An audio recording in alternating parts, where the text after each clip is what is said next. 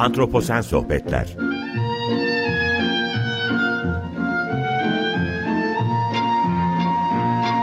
Hazırlayan ve sunan Utku Perktaş Merhabalar, iyi akşamlar. Ee, tekrar Antroposen Sohbetler'de beraberiz bu hafta. Ee, bugün biyoçeşitlilik bizim için, hayatımız için neden önemlidir sorusuna cevap arayacağız. Geride bıraktığımız yılın başından itibaren yaşadığımız e, bir salgın var. E, her defasında tekrar ediyorum esasında COVID-19 salgını. Bu salgın nedeniyle çevremize olan duyarlılığımız oldukça arttı.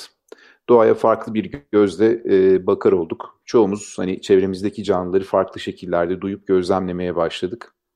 E, bunları paylaştık e, etrafımızla, kimi online veri tabanlarıyla ve e, en azından hani türlerin farkında olaraktan, çevremizdeki türlerin farkında olaraktan onlara saygı duymamız gerektiğini de öğrendik. Çünkü alanlarını çok daraltmıştık. Ve bu dönemde esasında dünya nefes aldı ve somut veriler gördük bununla ilgili. Ve diğer kavramların yanında esasında şöyle de bir şey hayatımıza girdi. Biyoçeşitlik kavramı hayatımıza girdi ve bu kavramı belki kimilerimiz ilk defa duydu. Kimilerimiz biliyordu, buna farkındalığı bir miktar artırdı. Ve e, esasında şimdi yaklaşıyoruz 22 Mayıs'a doğru ama Dünya Biyoçeşitlik Günü gibi bir günden de haberdar olduk. Bunun hakkında okumalar yaptık. 22 Mayıs'ta her yıl Dünya Biyoçeşitlik, Biyoçeşitlik Günü kutlanıyor. E, bu programda da esasında biyoçeşitlik hayatımız için, bizler için, insanlar için neden önemlidir sorusunu biraz buna bağlayarak da e, işlemek istemiştim. Geride bıraktığımız bu iki hafta süresince antroposenle biyoçeşitlik arasındaki bağlantıyı kavramlar üzerinden ve biraz da küresel anlamda istatistikler üzerinden konuştuk. Bu istatistikleri ülkemiz ölçeğine taşıyarak da Türkiye'nin biyoçeşitlik durumuna da biraz dikkat çekmek istedik. Ancak üzerinde durmamız gereken bir nokta var ki e, o ülkemizin sahip olduğu biyolojik zenginlikler. Geçen hafta e, sevgili Özge ile beraber bu konu hakkında konuşuyorduk ama e, tabii programın zamanı sınırlı olduğu için her şeyi sığdıramadık. Dolayısıyla biraz e, bu konuda da bilgi vermek istiyorum. Geçen haftadan eksik bıraktığımız bu konuda.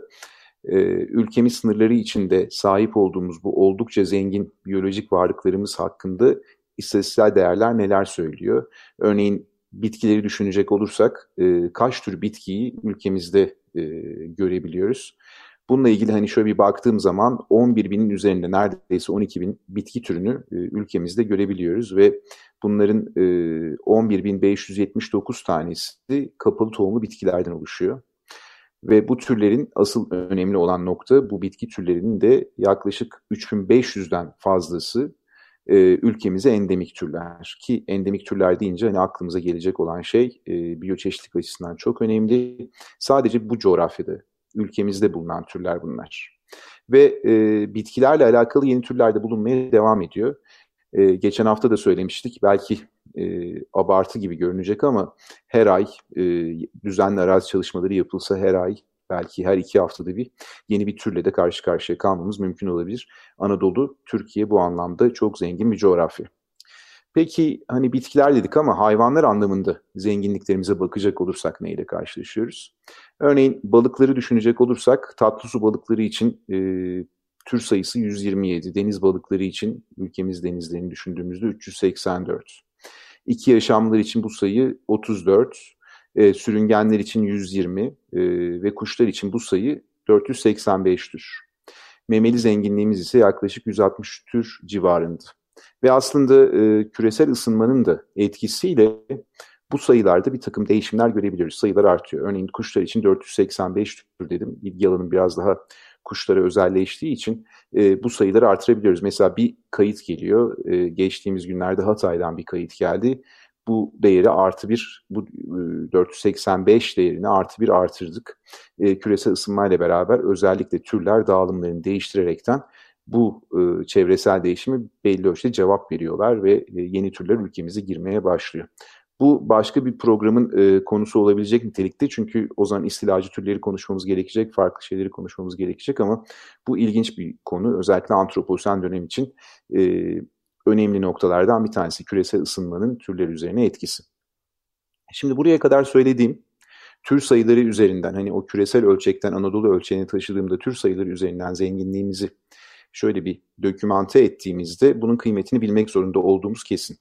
ülkemiz biyoçeşitliliği için her bir bileşenin e, özellikle de kendi yaşamımızı düşündüğümüzde önemi büyük.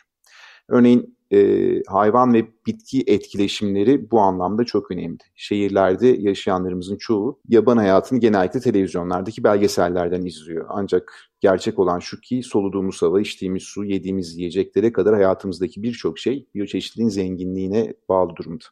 Örneğin bitkiler fotosentez yoluyla havadaki karbondioksiti alıp oksijen verebiliyorlar. Oksijen üretip oksijen üreten e, biyoçeşitlik bileşenleri olarak karşımıza çıkıyor. E, arılar, kelebek ve uçucu böceklerin olmadığı bir dünyada tozlaşmanın mümkün olacağını da ol, olmayacağını da söyleyebiliriz ve e, onların yokluklarında e, meyvelerin bazı meyvelerin hayatımızda olması da mümkün olmayacak. Daha karmaşık ama en az onlar kadar önemli örnekler de var. Mesela mercan kayalıkları. Kıyıları tsunamilerden korurken şehirlerdeki ağaçlar yapılaşmanın yoğun olduğu kent ortamında hava kirliliğini azaltıyorlar. Karbondioksitin atmosferden uzaklaşmasında etkili olan ağaçların bazıları çoğalmak için büyük meyve yiyen memelilere ihtiyaç duyuyor ve bunların tohumları dağıtmasıyla çoğalıyorlar. Dünyanın bazı bölgelerinde memeliler olmaksızın ağaçların çoğalması da mümkün değil tabii bu noktada. Bu örnekleri dikkate aldığımızda e, bilim insanları, bilimciler her bir ekosistemde milyonlarca yıllık evrimsel sürece dayanan sayısız etkileşimler gözlemlemiş durumda. Bu etkileşimler hasar görmezse sağlıklı sürdürülebilir bir gezegene katkıda bulunan dengelenmiş sağlıklı bir sistem oluşturacağı da net. E, antroposen dönem için bunun kesinlikle farkında olmamız gerekiyor. Peki türler ortadan kalktığında ne olacak? Biyolojik, biyolojik çeşitlilik zenginliğin, zenginliğinin insanlık için farklı yararları da var. Örneğin kanserle savaşta kullanılan bir mantar türünde olduğu gibi birçok ilaç doğadan elde ediliyor. Ekonomik olarak bir ölçü belirlemek gerekirse ekosistemler tarafından sağlanan hizmetlerin trilyonlarca dolar, dolar değerinde olduğu tahmin ediliyor. Sadece Avrupa için söyleyecek olursak mesela biyolojik çeşitlilik kaybı kıtada yılda 450 milyon euroluk bir maliyete sebep oluyor. Tüm bu örnekleri karşılaştırmanın yanı sıra esasında estetik bir bakış açısıyla da milyonlarca türün her birinin benzersiz olduğunu da unutmamamız gerekiyor. Yani biyoçeşitlik dediğimizde bunu bir yaşam kütüphanesi olarak tanımlayabiliriz. Her biri ayrı, benzersiz, eşsiz bir kitap gibi düşünülebilir. Bu girişin şöyle sonuna gelirken Edward Wilson'dan bahsetmem gerek. Biyoçeşitliliği aslında literatüre biyoçeşitlilik olarak kazandıran önemli e, bilim insanlarından bir tanesi. O biyoçeşitliliği şöyle tanımlıyor. Her bir organizma diyor, biyoçeşitliliğin bileşeni olan her bir organizma bilgi açısından bir Caravaggio tablosundan, Bach figünden ya da başka bir önemli sanat eserinden çok daha değerlidir diye tanımlıyor. Şimdi bu girişi tamamladıktan sonra ülkemizde durum niye, durum nedir diye, ülkemizde durum nedir diye sormuştum geçen hafta. E, konuyu açmıştık. Önemli göllerimizden birine gelmişti konu Tuz Gölü. Tuz Gölü biyoçeşitliliği ülkemiz için çok önemli. E, tuzcul ortam, kurak ortam, özellikle Tuz Gölü havzasında endemik bitki çeşitliliği her zaman e, dikkat çeken bir e, konu olmuştur. Antroposen dönemde de Tuz Gölü ve sahip olduğu bitki çeşitliliği ciddi tehdit altında bunu biliyoruz. E, konuyu e, bugünkü konuğum e, Profesör Doktor Ahmet Emre Yaprak'la konuşacağız. Emre e, hoş geldin diyorum öncelikle. E, davetimi kabul ettiğin için çok teşekkür ederim. Merhabalar, hoş bulduk Utku. Ben davet ee, ettiğin için çok teşekkür ederim. Çok teşekkürler geldiğin için. Emre Ankara Üniversitesi Biyoloji Bölümü öğretim üyesi. E, doktora çalışmalarını bir kısmını dağıt bursu ile gittiği e, Mainz Johannes Gutenberg Üniversitesi'nde Özel Botanik Enstitüsü'nde tamamladı. Halen Ankara Üniversitesi'nde çalışıyor. E, e, uzmanlık alanı bitki sistematiği ve tuzcul bitkiler. O yüzden Tuz Gölü'nü konuşmak için en önemli e, bilimcilerden bir tanesi ülkemizdeki alanında e, bu noktada iyi biliyor esasında. E, kendisiyle de bazı gözlemleri birlikte yapmıştık aralıklarla. E, bu konuda şimdi kendisine söz vereceğim ama merak ettiğimiz sorular vardı. Geçen hafta biraz gir, girmiştik bu sorulara. Ee, Emre ben sırayla sorularla başlamak istiyorum ama sen öncelikle soruları girmeden önce Tuz Gölü hakkında ne söylemek istersin? Hani bölgeyi en iyi bilen, bitki anlamında en iyi bilen, bitki biyocoğrafyası, bitki biyoçeşitliliği anlamında en iyi bilen uzmanlardan birisin diye düşünüyorum. Bu konuda ne söylersin? Çok teşekkür ederim. Ya bir bölgeyi öğrenmeye çalışan diyelim aslında. Evet, her, her geçen gün e, oradan yeni şeyler öğreniyoruz. Bitkiler bize yeni şeyler öğretiyor. Alan bize yeni şeyler öğretiyor. E, Tuz gerçekten e, eşsiz, e, dünyada çok az benzerleri bulunan bir alan. E, ülkemizin tam ortasında konumlanıyor ve e, böyle bir kaynağa sahip olduğumuz için aslında çok şanslıyız. Diğer taraftan da bir sorumluluğumuz da var. Bunu koruyup gelecek nesillere ve insanlığa hizmetine e, e, belki insan hizmetine sunabilmek için koruyup kollamak zorundayız. E, Tuz Gölü gerçekten çok önemli bir alan. Hem bitkiler için hem habitat zenginliği dolayısıyla işte pek çok farklı hayvan türüne de ev sahipliği yapıyor. Bildiğim kadarıyla flamingoların da çok önemli bir üreme popülasyonu aslında Tuz Gölü'nde bulunuyor. Evet. Onlar da e, Tuz Gölü'nün kurumasıyla ya da tehdit altına girmesiyle birlikte tehlike altına girmiş durumda. Kesinlikle. Peki peki merak ettiğim bir konu aslında e, yani bir biraz girişte konuyu toparlayacak bir soru belki de başka soruları açılım yakalayacağımız bir Hı-hı. soru. Tuz Gölü'nü düşündüğümüz zaman Anadolu biyoçeşitliliği için neden önemli Tuz Gölü? Anadolu'da biyoçeşitliliğin yoğunlaştığı, endemizmin yüksek olduğu e, belli başlı yerler var. Bunların başında Tuz Gölü geliyor aslında. Özellikle Tuz Gölü'nün güney kesimleri çok sayıda lokal endemik bitki türüne ev sahipliği yapıyor. Çok özel habitatlar içeriyorlar ve e, çok dar bir alanda çok sayıda lokal endemik bitki türünü gözlemleyebiliyoruz bu alanda. Ve bunları bu tuzcul bitkilerin bir diğer önemli özelliği de bunlardan öğrenecek çok şeylerimiz olması. Bunlar hem e, çok düşük yağış alan, çok kurak yerlerde yetişirlerken aynı zamanda çok yüksek tuzluluğu da tolere edebiliyorlar. Ya bu bitkilerin bu özel e, fizyolojik adaptasyonlarından e, yararlanabiliriz insanlar olarak. E, küresel ısınma sonucunda su kaynakları her geçen gün, tatlı su kaynakları her geçen gün azalıyor. Biliyorsunuz e, okyanuslar da benzer bir durum söz konusu değil. Okyanus dünyadaki e, suyun çok büyük bir kısmı okyanuslarda ve tuzlu su. Bu tuzlu bitkilerin bazıları deniz suyuyla deniz suyunun tuzluluğunu tolere edebilecek bitkiler.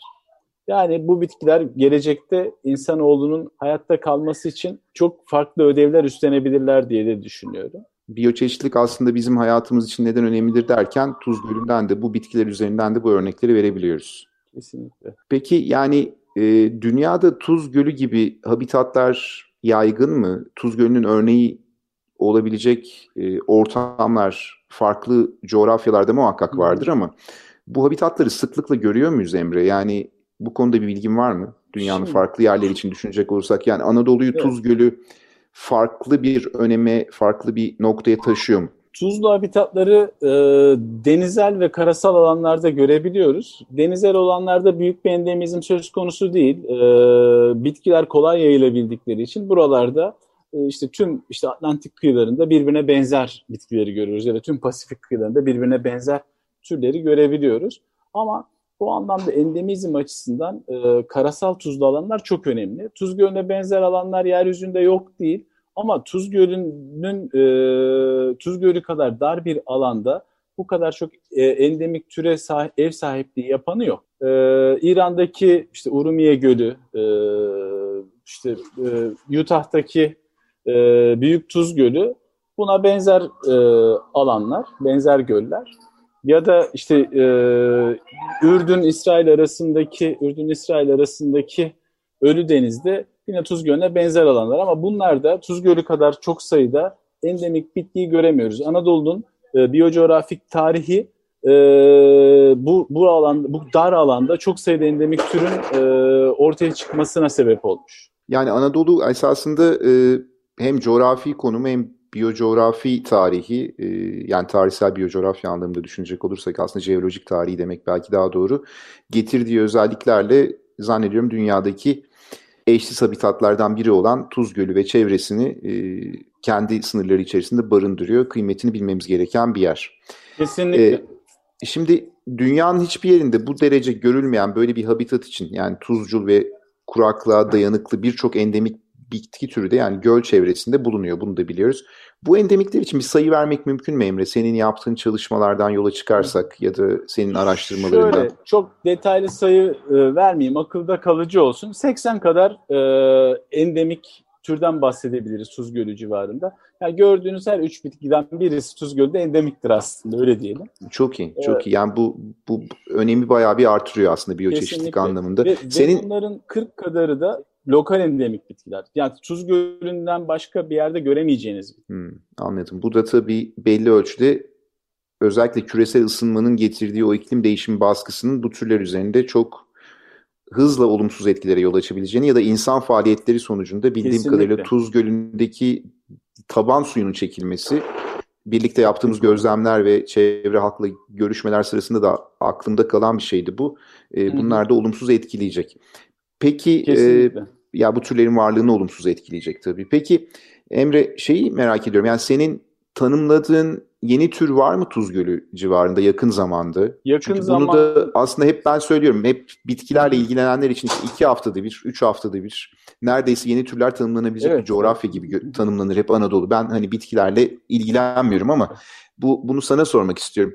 Yani en son yaptığın çalışmalarla Tuz Gölü çevresinde yeni bir bitki türü tanımladın mı ya da kaç bitki türü tanımladın? Şöyle yakında bir iki bitki türünü birleştireceğiz. Yani farklı tür kabul edilen iki bitki evet. türünü tek bitki türü olarak kabul edeceğiz. Öyle bir çalışmamız var. Tuz Gölü'nden e, tanımladığım bir e, Sarikonia freitagi ismini verdiğim e, tuz otu Türkçe ismiyle.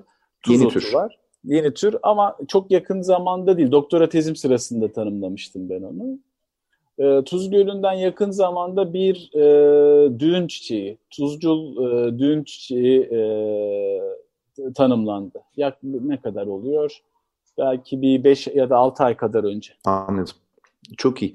Yani bu anlamda da bölge çok üretken bir yer. Ve Kesinlikle. bence hala da tanımlanmayı bekleyen türler var. Herhalde bir arazi çalışması yine yapılsa yine yeni şeyler çıkabilir mi sence? Sürekli gidip geliyoruz alana Olabilir, olabilir. Yani şöyle bazen de işte e, bu e, sadece işte morfolojik e, farklılıklara dayanarak e, tür tayin etmeyi çok istemiyoruz açıkçası. Bunlarda bir takım e, pop, moleküler filogenetik çalışmalar da yapıyoruz. Bazen çünkü bu e, eko, e, ekotipler de oluşabiliyor bu tür alanlarda. Olabilir ama ol, olmaz diyemeyiz. Anladım, anladım. Peki e, şimdi bunları söyledikten sonra yani Tuz Gölü ve bitki çeşitliliğini bit, birlikte düşünürsek e, hayvan çeşitliliğine burada girmezsem en, en azından hani bitkiler, lokal endemikler bunları hareket edemiyorlar. Bunları birlikte düşünürsek Tuz Gölü için e, senin gözlemlediğin e, ya da en azından literatürde yakın zamanda okuduğun ya da e, sende biriken bilgiler üzerinden söyleyecek olursak yani en önemli tehditler nelerdir? Şöyle uzun yıllardır Tuz Gölü'nü ziyaret ediyorum. Yani 2000 e, 2002 yılından beri Tuz Gölü'ne düzenli gider gelirim ben. Hı hı. İşte e, bundan öncesinde de işte benim e, hocam da Tuz Gölü civarında bir e, alanın vejetasyon çalışmasını yapmış. Onun hocası Hikmet Birant da yine Tuz Gölü'ne özel bir önem vermiş. O bölgelerde çalışmalar yapmışlar. Şu, e, onların çalışmalarını da dikkate alırsak Tuz Gölü'nün güney kesimi özellikle e, tatlı su bataklıklarıyla kaplıyken günümüzde bu alanlar çölleşiyor. Yani Tuz Gölü'nü besleyen iki farklı kaynak var aslında. Birisi e, bol karlar, Toroslardan e, su alıp e, çok derinden giden bir kaynak ve bu e, tuzlu su kaynağı bu Tuz Gölü'nün içindeki. Tuzlu su kaynağı e, da bir kuruma söz konusu değil. Aynı şekilde devam ediyor. Bir de Konya Kapalı Havzası'ndan beslenen tatlı su kaynağı var Tuz Gölü'nü çevreleyen. Şu an en büyük problem o tatlı su kaynağında. Ee, geçmiş yıllarda o köylerde konuştuğumuzda işte 1-2 metrelerden artezyenden su çıkartırlarken şimdi aynı e, yerlerden 60-70-80 metrelerden su çıkartamıyorlar bazen hatta. Ve e, çıkan su da çok fazla sülfat içeriyor. Yani bu işte obruklar oluşuyor bu suyun alınmasıyla vesaire çok ciddi problemler söz konusu. Tuz Gölü'nün güneyini çevreleyen tatlı su bataklıkları tamamıyla kurumuş durumda. Oraları incelediğimiz zaman hala küçük küçük adacıklar halinde orada bu bataklık bitkilerini görebiliyoruz biz. Çok ilginç Hı. bitkiler var. Tuz, çöl, çöl gibi bir yerin ortasında sucul bitkiler görüyoruz küçük küçük alanlarda. Geçmiş dönemde alanın büyük bir kısmını bu bitkilerin e, kapladığını biliyoruz. Fakat şu anda e, pek çok yerde e, turba yangınları da var orada aynı zamanda. Çobanlar işte zamanında yakmışlar e, eski e, göl tabanı olan yerleri. E, yerin altından turbalar yanıyor. Bazı yerleri e, Tuz Gölü'nün bazı doğal bitkileri istilacı hale gelmişler o alanlarda. Yani, e, eski bataklık alanları şu anda e, tek tip bir dikenle, Onopordum davisi adını verdiğim bir dikenle kaplı durumda. Bu Hı. bir süre sonra bu dikenin de yaşamayacağı bir ortam oluşacak orada ve tamamen çölleşme söz konusu olabilecek. Tuz Gölü'nün güneyi gerçekten çok büyük bir tehdit altında. Anladım, anladım. Maalesef... Ee, pardon, pardon. Maalesef bir de e, şey söz konusu yok olan bitkilerimiz var. Mesela o Tuz Gölü'nün güneyinde bulunan e, alandan, tatlı su bataklıklarından bilinen ay karanfili 1999 yılından beri toplanamıyor. Peki, yok oldu. Burada bir şey soracağım. Şimdi süremiz de bir miktar kısaldı. Ee, sona doğru yaklaşıyoruz. Yani bu ay karanfil dedin ama mesela bitki endemikler arasında bu an anlamda yok olan ya da yok olmakla karşı karşıya kalan kritik düzeyde tehdit altında olan kaç tür var diyebilirsin ya da e, bunların isimlerini hani vermek mümkün olabilir mi? Bir, yani birkaçını. Tuz Gölü'nde 17 kadar bu, bu durumda türümüz var. Bunlar içinde üçünden bayağı bir zamandır haber alamıyoruz. Birini söyledim. E, e, ay karanfili. Ay karanfili. 1999'dan beri ay karanfili gözlemlenemedi alanda. Hı hı.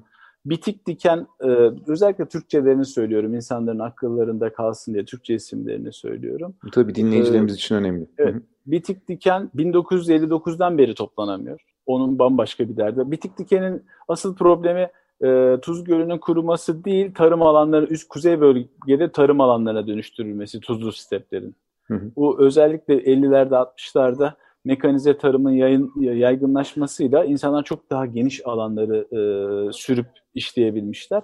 Ve hı hı. o sırada bu e, bitkinin e, yaşam alanları da yok edilmiş. Ve bu bitkiyi sadece herbaryum örneklerinden bilebiliyoruz maalesef. Anladım. Koçhisar geveni 2002 bu daha yakın zamanda yok olmuş bir bitki. En son 2002'de alanda gözlemlenmiş ve toplanmış. Ee, daha sonra bu bitkiye e, e, rastlayamadık. Bu bitkinin bir acı durumu şu. E, Tuz Gölü'ne ilginin artmasıyla beraber yok olmuş bir bitki bu. Tuz Gölü'nde bir e, göl gözlem alanı vardır. Kapadokya'ya giden otobüsler dururlar. Gölde insanlar yürürler vesaire. O lokalit, e, tip lokalitesi bu türün orası. Or, or, hmm. Orası turizme açılırken buna dikkat edilmemiş ve bu bitki e, o binaların altında kalmış. Çok dar bir alandan bilinen bir bitki. Anladım. 2002 yılından beri bu bitkiyi yine gözlemleyemiyoruz. Anladım. Ee, Emre çok teşekkürler. Zannediyorum süremizi bitirmek üzereyiz ya da bitirdik gibi e, antroposen dönemle e, dediğim gibi aslında biyoçeşitlilik çok önemli ve biyoçeşitliliğin her bir bileşeni hani eşsiz bir kitap gibi yaşam kütüphanesinin birer parçası gibi ve antroposen dönemle özellikle Anadolu'da eşsiz olan habitatlardan bir tanesi olan bu tuzcu habitat ve Tuz Gölü çevresinde önemli türleri de senin dediğin gibi 1950'lerden beri birkaç tanesini birden kaybetmiş durumdayız. Evet çok güzel bir sohbet oldu. Ben e, çok teşekkür ediyorum verdiğim bilgiler için. E, ben, dinleyicilerimizi ben... bu anlamda bilgilendirdik diye düşünüyorum. Tuz Gölü biraz eksik kalmıştı ama bunu bilmemiz gerek. Çok teşekkürler. Ben çok Geldin. teşekkür ediyorum. Eğer müsaade olursa çok kısa bir şey daha eklemek tabii istiyorum. Tabii ki, tabii, tabii. Bu endemik olmayan, Tuz Gölü'nde endemik olmayan bitkiler de önemsiz değil. Bunlar da çok yaygın yerlerde bulunmuyorlar. Çok ilginç bir örnek vereyim size. Ee, tuz çavdarı. Tuz çavdarı Tuz Gölü'nden ve Afganistan'dan bir noktadan biliniyor. Yani endemik kabul etmiyoruz biz bunu. Ee, ama çok nadir bir bitki. Sadece e, e, Afganistan'da dar bir alanda ve Tuz Gölü'nde var bu bitki. Ve Çavdar'ın e, yakın tuzcul bir akrabası. Bu bitkiden öğreneceğimiz çok şey var bizim. E, otlatma, aşırı otlatma nedeniyle yok olma tehdidi altında aynı zamanda. Anladım, anladım. Çok bu da güzel bir bilgi oldu. Çok teşekkürler. Ee, tekrardan güzel bir sohbet oldu. Ee, biyoçeşitliliğe Anadolu ölçeğinde farklı bir bakış açısıyla Tuz Gölü özelinde e, dikkat çekmiş olduk. Çok teşekkürler. Emre, e, ben teşekkür ederim. Dinleyicilerimize de iyi akşamlar diliyorum. Haftaya tekrar Antroposen Sohbetler'de buluşmak üzere. Hoşçakalın. Hoşçakalın. Antroposen Sohbetler